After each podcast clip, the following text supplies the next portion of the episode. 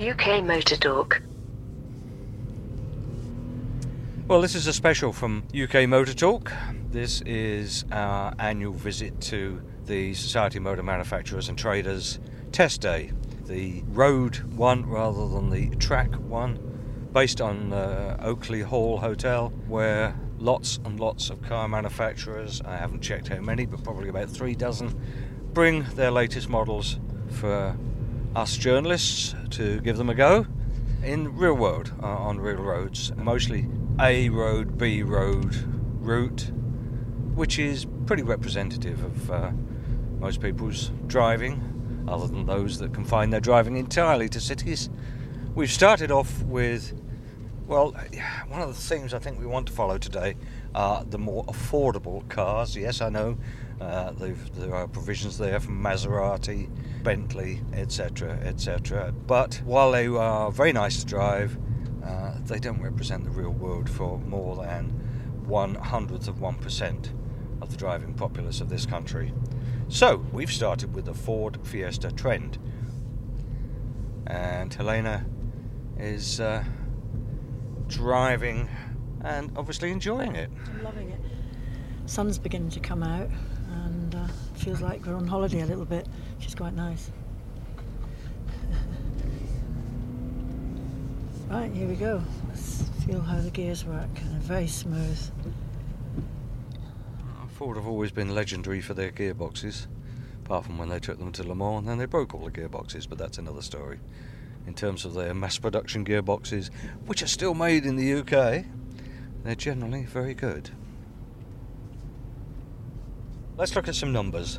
This is the Trend 3-door. It's a 1.1 litre, 85 PS, and 16745. It's got 16-inch 8-spoke alloy wheels, body coloured mirrors, tyre pressure monitoring system, an NCAP pack, and not much in the way of optional features. It is pretty much down the entry level, but it does, I think that price of 16745 does rather illustrate why Ford, Vauxhall and the big players have lost so much of the budget end of the market, because you can buy equally well equipped cars, equally well built cars for substantially less. The combined MPG of 48.7. Gears are really nice, they're easy to find, very smooth. I really do love it. Nice feel. And of course this is all sort of country roads, bends and so on, and it's quite a small car. It's not one of these great big bulky things, you know, so it's manageable on these lovely country roads.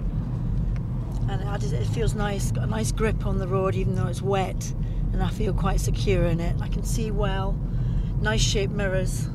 It's a 1.1, it's not designed to go anywhere in a particular hurry, because the 0-60 time is 13.8, which is the equivalent of 1 week.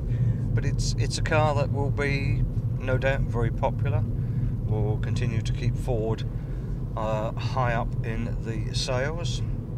50 miles an hour on this road, and we've got a great big Bentley behind us, which doesn't actually look right on these little roads. It just sort of looks a little bit big. It's almost taking up the whole width of the roads, and it's a worry when you get cars that big sometimes, because there's no space for accidents. It really is worrying in this day and age when we've got so many cars on the road. We need to be thinking about building smaller, thinking about the petrol as well, you know. The Bentley, of course, the living embodiment of that old joke about practically owning the road, or county, or country. Thing is that I find the steering wheel a little bit too slippy, and it would be nice just to have maybe, I mean, I presume that you can switch steering wheels, just a little bit more grip. I just feel maybe in the winter just have that little bit of grip for me. I think, I don't know if it's a woman thing, we tend to grab the steering wheel more of a security thing, but it's like a security blanket. But that's the only thing, everything else just so comfortable. Sort of looking around the cabin myself, not an awful lot of headroom, and I'm not particularly tall, so... And actually, I disagree, Graham. Right. There's plenty of headroom in the back. You think so? Yeah, yeah. There's certainly no shortage of legroom either, really. mean, whether you'd want to go too far in this, I mean, your seat isn't right the way back, I would hope. No, it's not. But on the other hand, it's behind Helena, there's plenty of space. Okay, let's have a look at what controls we've got. Well, everything you would reasonably expect. This is a manual. You talked about safety. It is NCAP 5-star. Well, isn't everything these days? Or if it isn't, it certainly should be. Well equipped with airbags, very well padded all the way round. I personally don't like the size of the infotainment screen, but there we are. I'm sure a lot of people will find that a plus feature. Everything else, very simple controls. Nice that there are controls on the steering wheel. Cruise control, which is pleasant to find cruise control at this level of budget.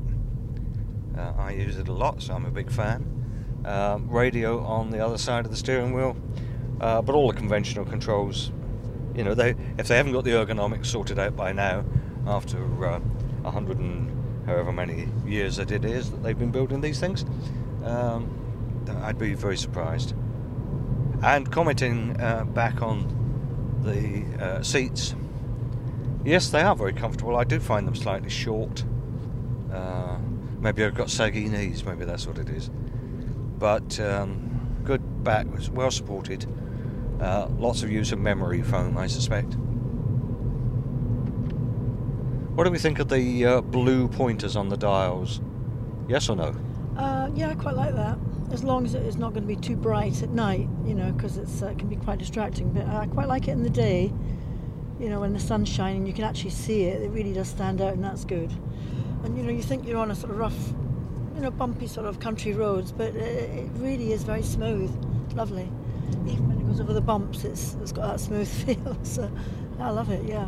So for quite a small car, and small cars can, of course, suffer sometimes from a difficult ride, you simply haven't got the space within the package to always make it as good as the automotive engineers would like, but in this case, yeah, it's a good ride. It's a very well sorted motor car. The only thing for me that detracts slightly is the price tag. There are a lot of Far Eastern manufacturers that are doing very, very similar cars, many of them as good, and several £1,000s cheaper, which is why the market has fragmented in the way it has in the last decade. Okay, well, we've just stepped out of one market-leading manufacturer to another, Vauxhall, and between the two of them they usually manage to take the top slot, certainly on small car markets. So this is the Astra Elite Nav 1.5 Turbo D. It's 1500cc. This is considerably more expensive at 24,850. So 1.5 turbo, 122 PS, maximum speed of 130 miles an hour, and a 0-60 of 9.6, which is not actually that quick these days, but I suppose for a turbo diesel it's probably reasonably so. Combined MPG, combined high, 62.8, combined low, 58.9. It has a very, very long list of standard features, and that is basically what's pushing the price up, because this must be towards the top of the Astra range. Oh, in fact, I've just spotted there are some more options. So this car is in fact 27,105, because it's got a spare wheel, amongst other things. That cost 110 quid. Vauxhall emergency call 415. Parking sensors. Now, again, I would have thought parking sensors were pretty much obligatory, pretty much standard issue on virtually anything these days, but no. 480 quid on this. Traffic sign recognition and pedestrian protection, 275 quid. If as a driver you can't do that yourself, you shouldn't be driving. Exactly so. You know, if you can go to Poundland and get a pair of glasses that'll help you see pedestrians easier, that'll cost you a quid. 275 quid does seem a bit extreme, but there you go. The thing we've already noticed, Andrew driving, is that it's very light steering. Let's see. Incredibly light steering. Terrible sound for the indicator, isn't it? Very tinny. It's very tinny, yes. How are we in the back? Yes, fine. It's quite comfy. The seats need to be a little bit longer for the leg, just to supporting right up to the knee. There's quite a lot of leg and not enough seat, I think. Right, well, I noticed it's got a speed limit indicator built onto the dash. I think the screen is a little more subtle. It's actually built in rather than grafted on. Grey plastic interior, very average. Seats, not bad. Again, I find them a little bit short. Maybe my thighs are too long. I should have some thigh modification work done. But at least we're in a four-door car with a reasonable amount of backseat room. It's got quite a lot of oomph as well. It's plenty for a road like this, particularly seeing cars pulling out in front of vans like that one in front of us. And yeah, it's all too easy to get up to, stay at, and probably break the speed limit. I noticed the lane system, lane assist, or call it whatever you will, everybody has a different name for it, was flashing, and that seems to be a feature of all these cars. They struggle a bit to recognise that you're on a B road, or is this an A road? I don't know. It's not a motorway. It's a small country road, and it struggles a little for centre. But then it's not on the whole time. It doesn't seem to be. No, it's flickering on and off. So it doesn't seem to be affecting the steering either. So whatever it's doing it quite well. Subtly. I think one of the things that we commented on last year and the year before was that some of the luxury cars in the 30, 40, 50,000 pound range were perhaps overly controlling. The sensors were a little too sensitive and were taking over an element of control, which I think all of us that were driving found somewhat disconcerting. As you say, on these country roads, it certainly wasn't being helpful. I mean, that's how you got to look at these things. Are they being helpful? Is it making my driving safer? Well, if it's making you have to constantly adjust to overcome what the computer's telling it should be doing rather than helping you stay on the road, that's not really very helpful, is it? Well, you're into the sort of Sony button argument from the hi-fi world from years ago that you know, let's put more buttons on and charge more money. Well, some of the features are useful, some are less useful, and perhaps are things you don't necessarily just need. While you're saying that, by the way, it's now telling me I'm in a national speed limit, whereas actually we're in a 40, so that's not being helpful either, is it? No. There's no good having this stuff unless it's accurate at all times. Although it has spotted some cars in front, I presume that's what that little green thing means. Yeah, I'm not sure. Despite the fact that they're, you know, 100 feet in front. Well, that's my eyes deceiving me. That appears to be a wheelie bin spotter. Perhaps not. How much was that optional extra? I mean, there are many useful things in here. I mean, it will be a family car, so I'm a great believer in the ISOFIX system for the child seats. It did actually also spot that pedestrian, by the way, although how the little light coming on the dashboard helps you more rather than actually looking out the window and seeing the pedestrian yourself, I don't know. So you were distracted by the pedestrian on the dashboard while you were busy running into the pedestrian that's actually in front of the car. Make it very clear that's not the case. No pedestrians were hurt in the making of this thing. And I think perhaps the light's coming on saying that they've spotted the pedestrian, and the computer inside perhaps then is acknowledging that fact and perhaps is trying to be clever, so if you did mount the pavement it's going to brake suddenly. I don't know. I don't think that's what we're going to try on this particular drive. No, I don't think we'll test that feature to its ultimate limits. And the insurance group is TBC. Does that mean really high? It's all right now. Does the job? Yeah, it does the job. It's perfectly adequate. It's quite comfortable. Yes. I actually preferred the Ford seats, I think. All right. But These are nicer looking seats, they're nicely stitched. Possibly slightly more expensive fabric, but yeah, not much. Yeah. Certainly that is the case. That's quite quiet, quite comfy, handles reasonably well. In these bumpy country roads it's not struggling with at all, is it? I don't know how comfortable it is in the back bump wise, but... It's not bad, and when you were really throwing it round the bends, I was still quite stable, so that was nice, you know, I wasn't, you were thinking children maybe in the back, maybe being thrown around, but it was quite stable. I think it does aim at a slightly sportier ride, so it's not quite as settled, not quite as comfortable as you would like.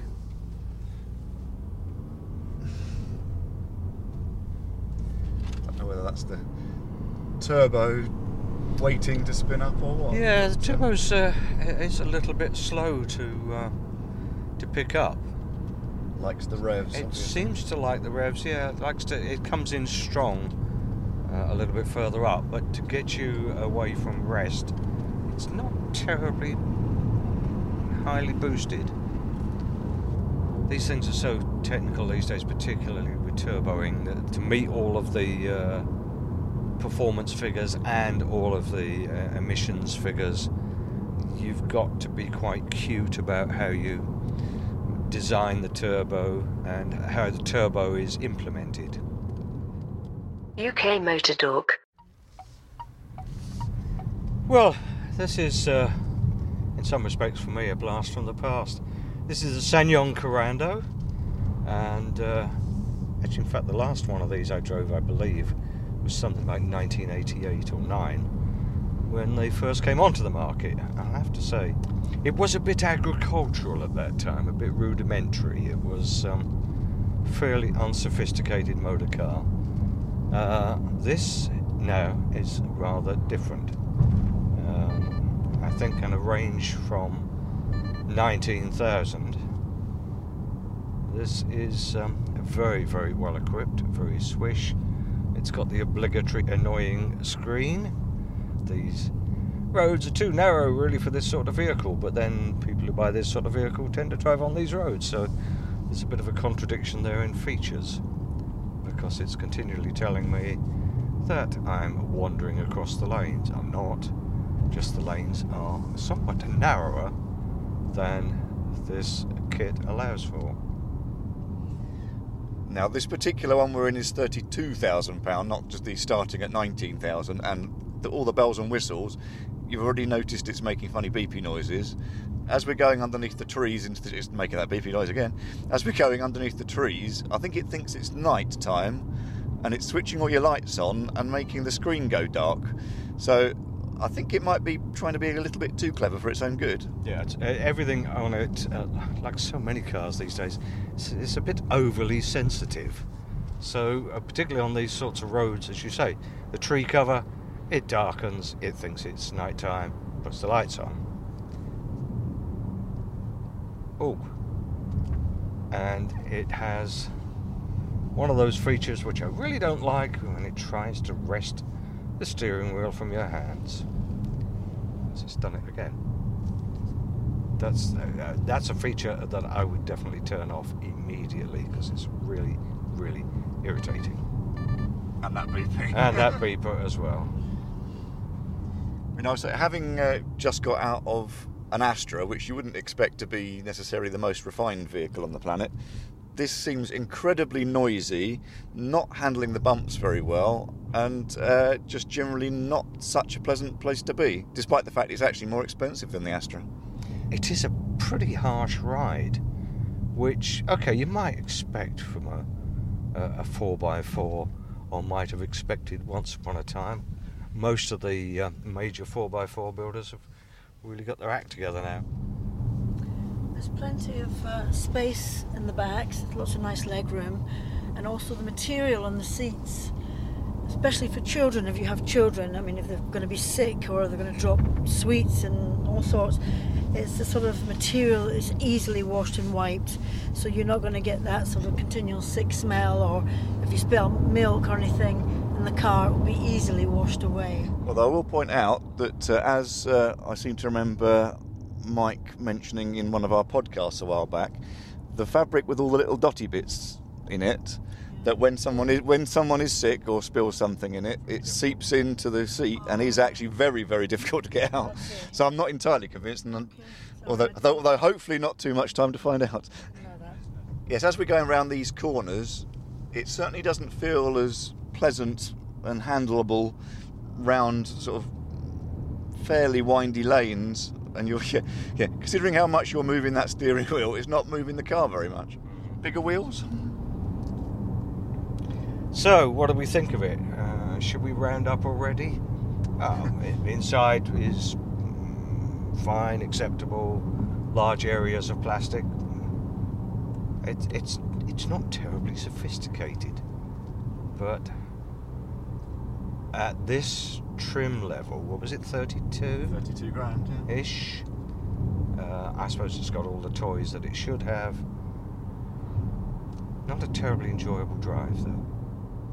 I mean, one thing that I would point out from a nerdy perspective is that it's actually got TomTom running as its sat-nav, which, for those who've had to argue with many built-in in-car nav systems over the years, TomTom is still by far the best one that I found.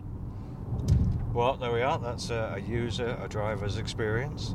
In conclusion, well, I guess if you're in the market for a big 4x4, but you don't have the astronomical sums that are needed for many of the market leaders, then you're going to take a close look at this, and you'll probably take a view on its quirks, shall we say. The fact that it is in some areas a little bit idiosyncratic, but it's a lot of car for the money, a big car for the money, and if big is what impresses, then you will take a look at it. Right, so we've tended to focus on the budget end of the marketplace this morning. This afternoon after lunch we are at the other end of the marketplace, because we're in the Maserati Levante. This is the new petrol engine one. It was interesting over the bumps on the way out of the drive just to compare with the previous car. It was considerably smoother.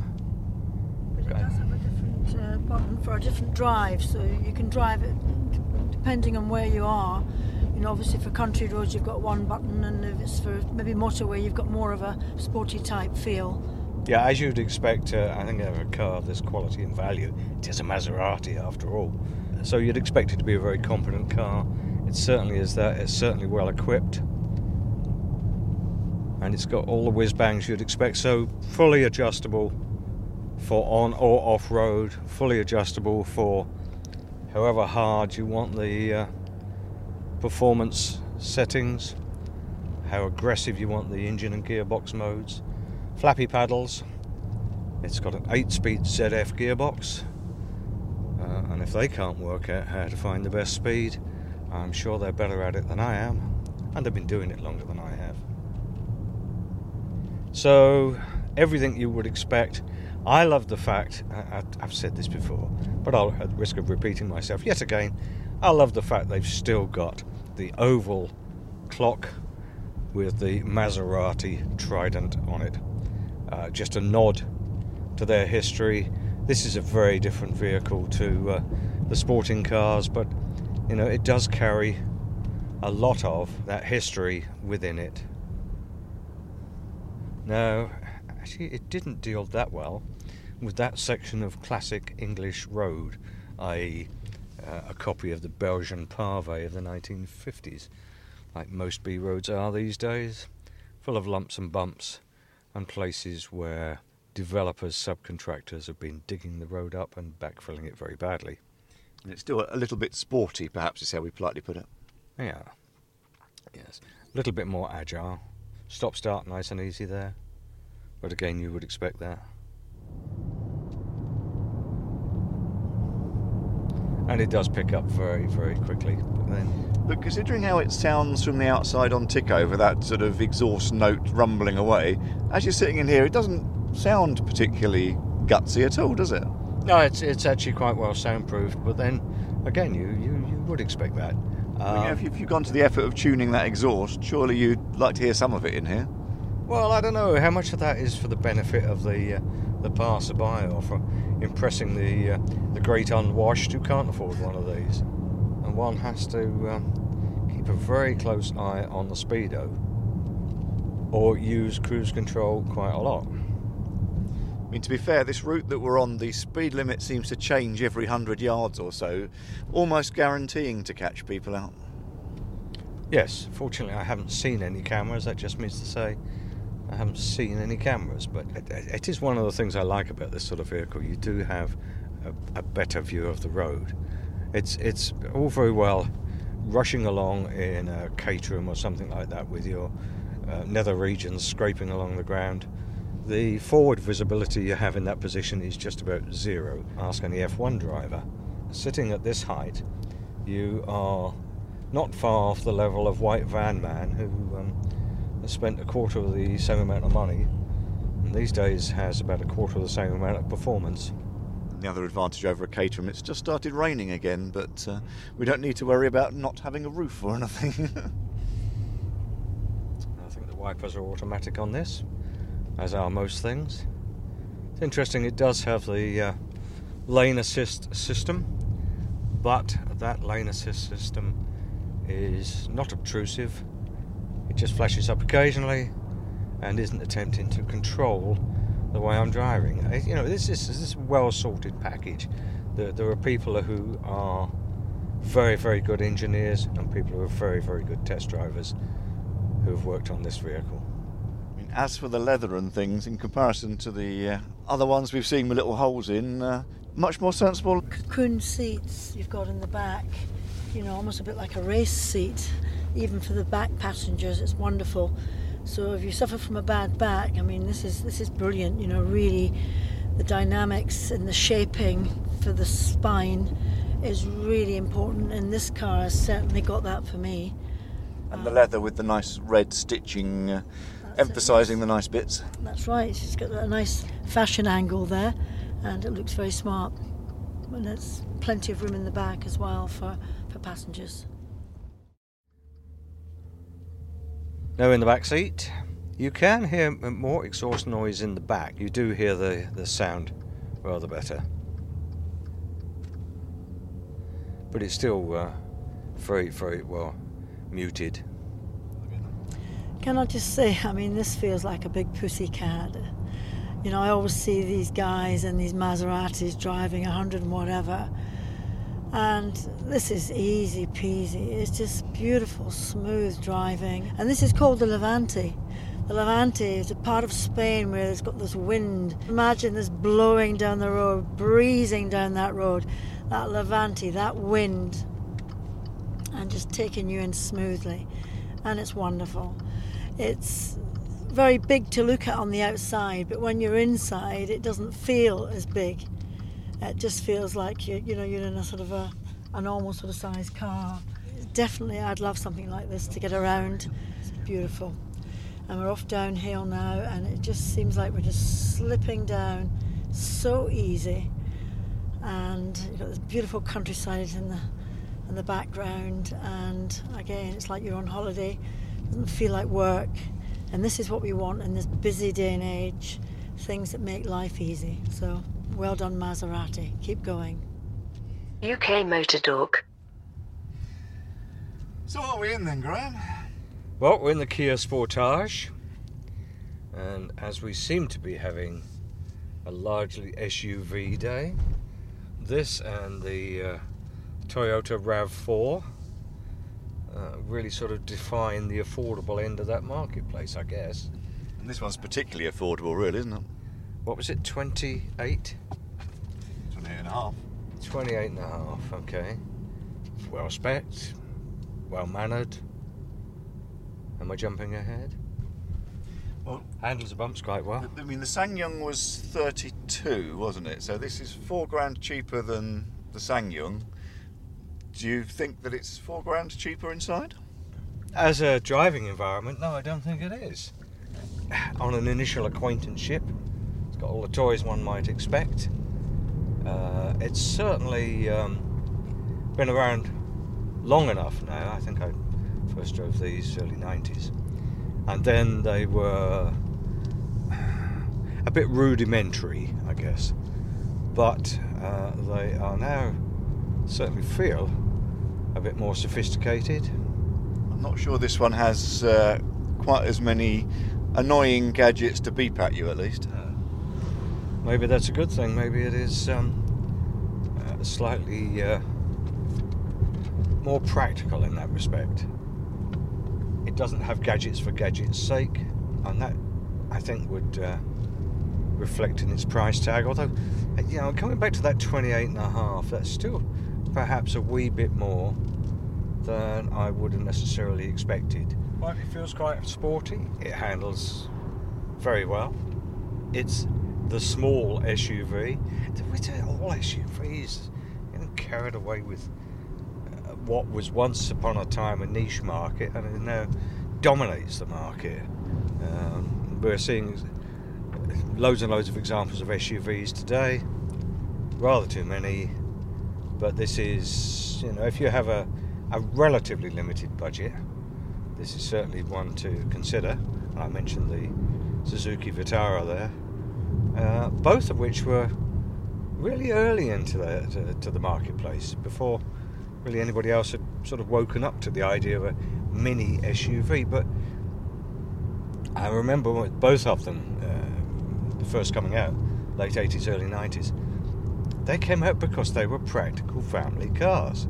4 seats, 5 at a pinch, and a good sized load area. And it was a big square load area, not a tiny little boot.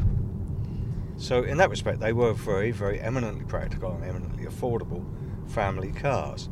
Now there's something slightly different, or at least the nomenclature is a bit different. I think as time has gone on, they've become the compromise vehicle, effectively, haven't they?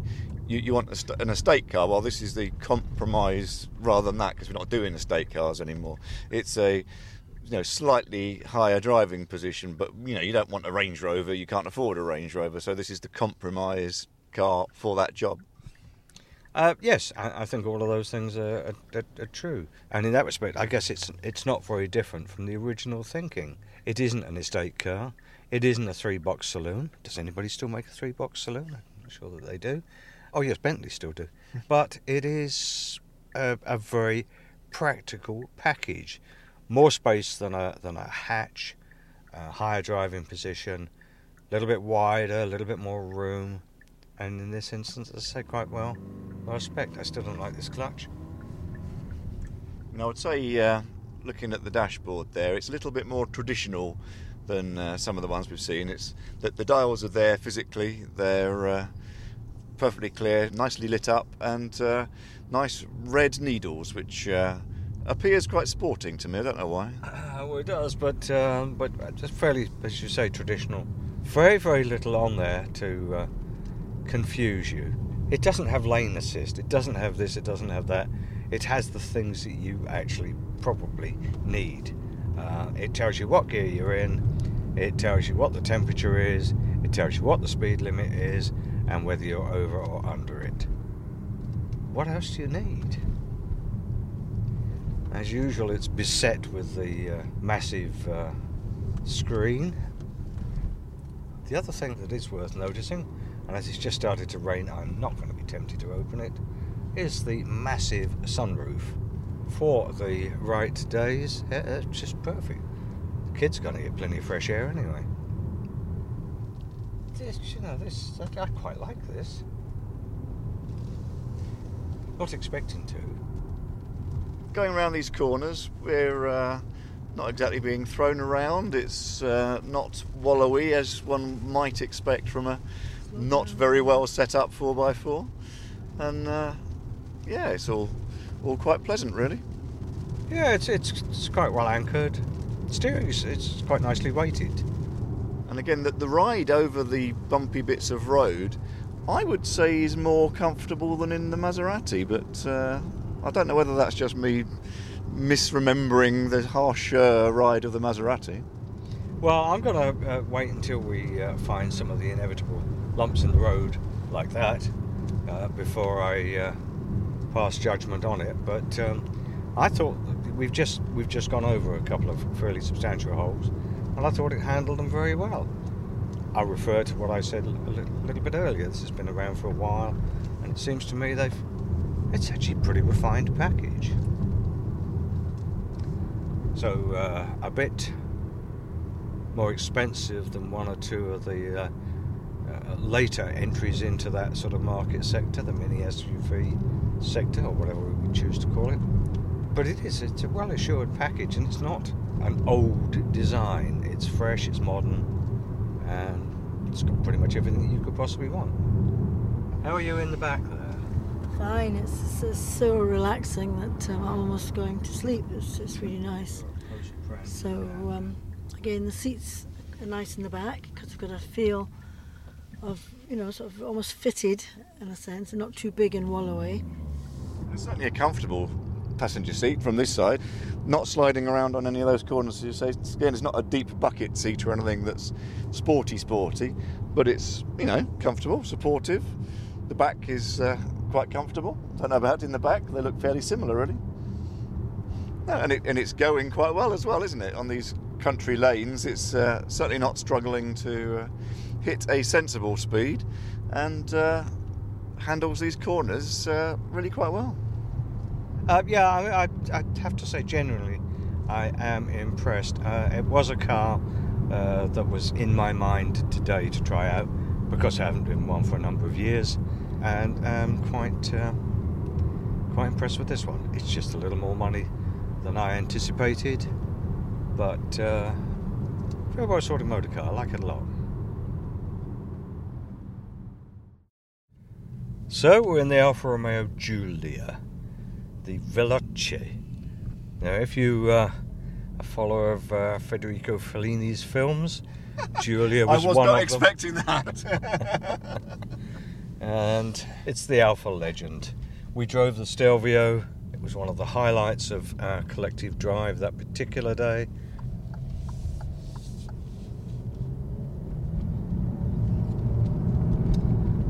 And that picks up quite nicely. Immediately quite twitchy steering, but a car of this nature, I think that's what you want. You want to be in control of it, you want to know what it's doing all the time. I'm being really lazy, this is just in drive mode. It's a delightful motor car. I'm a fan anyway, I must admit to being perhaps an undiscerning fan of all things Italian in terms of automotive technology, Ferraris, Maseratis and Alfas, and this is something which is truly race bred. The Giulia and Giulietta have been two very, very important names within Alfa and sporting saloons since the early 50s, mid 50s, 1950s that is. Yes, I am that old. And they really are race bred. They have been very, very successful in European touring cars, in all kinds of sports car racing. Very successful in British touring cars a few years ago. Fine road cars, very fine road cars. All of that history is built in here somewhere, and it certainly feels like it. Massive yellow, bright yellow, I don't necessarily need the flash of bright yellow calipers, but they certainly are effective. It has a more discreet screen than some. Would it be rude of me to comment that the interior in this doesn't seem anything special? The actual DNA of it's fairly well hidden from view. Yeah, I think that's fair to say. It doesn't shout its interior. It's very subtle. There's some faux carbon fibre dotted around, no Alcantara, but some nice quite nice stitched material, leather of some sort possibly and possibly not. fairly, I would say, not terribly high quality plastic in the door. No, I'm inclined to agree. It's not, the money has not been spent in the interior. It's as dark as an Audi's boot, but the money lies in the engineering, the handling, the engine, the transmission, all of those things. Flappy paddle gears, if you want to play with them. Might have a little play later. I mean, it doesn't like the bumps. No, it doesn't like the bumps. Sitting in traffic, going nowhere. And it's convinced we're doing 1 mile an hour there for a moment, even though we weren't doing anything, and we had actually stopped. It's not shouting. It doesn't need to shout. It's, you look at the sewing, the stitching, and that is leather. It's good leather. And even the doors are actually better than you think they are. If you actually feel the doors, there's lots of leather in the door. And it's a sort of a black, but it's almost a sort of a grey, soft black. You know, I just think it's subtly done. It's, you know, soft, it's very comfortable in the back, and I love the depth of the seats. Got some nice suede or something as yes, the seat there. Yeah, in the middle. But very grippy, there's nice, yeah, you're a bit more of a bucket seat, nice, so you're actually sitting low. I like it a lot. I like the steering wheel. It's got the grips underneath, so you've got the feel that you're actually, you're not slipping, you're not sliding. It's just very, very sensitive. It's so easy to go too fast. Feeling the brakes, and the brakes are amazing, but they have to be with something this quick. I think these are 6-pot calipers. We'll check when we get out, but it's interesting. You're driving behind one of the most illustrious badges in motorsport. Well, it certainly feels like it, and it's nice. The screen to the left is much more subtle. It sort of blends in with the car. It doesn't stick out like a sore thumb, making you constantly want to look at it, which is bad because the eyes should be always on that road. It's that second away from not looking at what's happening that, bang, you know, that's when it all happens. So with a car like this, you need to be on the ball. I like the colour as well. It's a bit different. The Alfa Romeo, I don't know, is it, they're normally red, or is it my... They're normally the darker red. Darker red, yes. They're darker red than Ferrari. Yeah, so it's nice to have a bit of a change. And, yeah, no, generally, overall, it's a lovely drive. Let us see. So it's a turbo petrol. It's 2 litre, 280 brake horsepower, 6-speed auto. Just under 6 seconds for the 0 to 60 with a top speed of 149. I can see that. Also gives a maximum towing weight of 745 kilos. This is presumably if you want to pull your race car along behind it. I can't see any other reason you would want to fit a tow hitch on an Alfa Romeo. MPG, they're combined 33.6. This is Misano Blue. I rather like it as well. It's a sort of electric blue.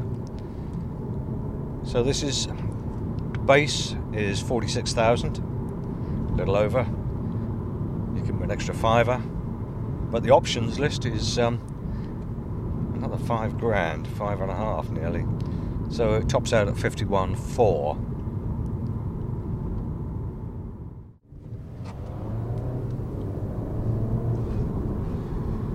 Now, we talked earlier in the day about another vehicle, albeit one that was a lot cheaper and a lot less ambitious, right, and how long it took for the turbo to spin up. That is certainly not the case with this car. No, there's certainly no lag on that. Admittedly, I've only accelerated to 40 and back down to 30 within 100 yards, but no, that seems to go a little bit better than the Astra from... Well, that comment was from earlier on, I think, wasn't it? Alfa were doing this with supercharging, but they were playing with supercharging in the 1930s. Bear in mind, Enzo Ferrari, before there even was a Ferrari, was Alfa Romeo's racing team manager, having been a moderately successful race driver in his day, a Grand Prix driver in his day. But we are delving back into, as I say, the 1930s, but they've been producing sporting cars, racing cars adapted for the road, and some very, very quick sports and saloon cars ever since. Yeah, I mean, you can see how this doesn't struggle in city traffic and things. It's sort of quite calm when it wants to be, isn't it? It is a well-tamed beast. Yeah. Not ridiculously expensive, not ridiculously fast. So it's not impossible to keep going slow either, is it? Yeah, you can control it. Oh, I see a 50 limit coming up. Yeah, out of 7th gear, down to 3rd. It's true when you've got so many gears to play with, it has to be in quite a high gear just doing normal things, doesn't it? So all in all, is this the peak of our driving for the day? What do you reckon? I think I've enjoyed it most of all. Best? That's always very subjective, but in this case, yes, I've enjoyed this car, I think, more than any other in terms of pure driving entertainment. Helena? Well, there's aspects to all the different cars, but I think this would be the fun car for me out of all the cars that we've driven.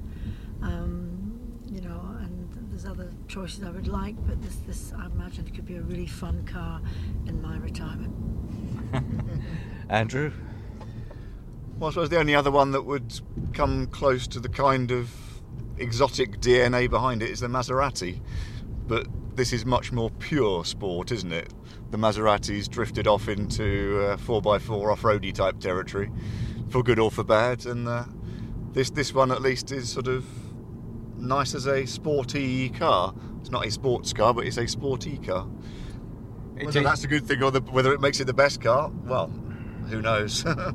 Yeah, exactly, who knows, but it is true to Alfa's origins, and the Maserati perhaps in that respect wasn't. It's a substantial deviation from what Maserati have always done. This is much closer to the true DNA of Italian motorsport and particularly of Alfa Romeo. UK Motor Talk, a First Take Media production.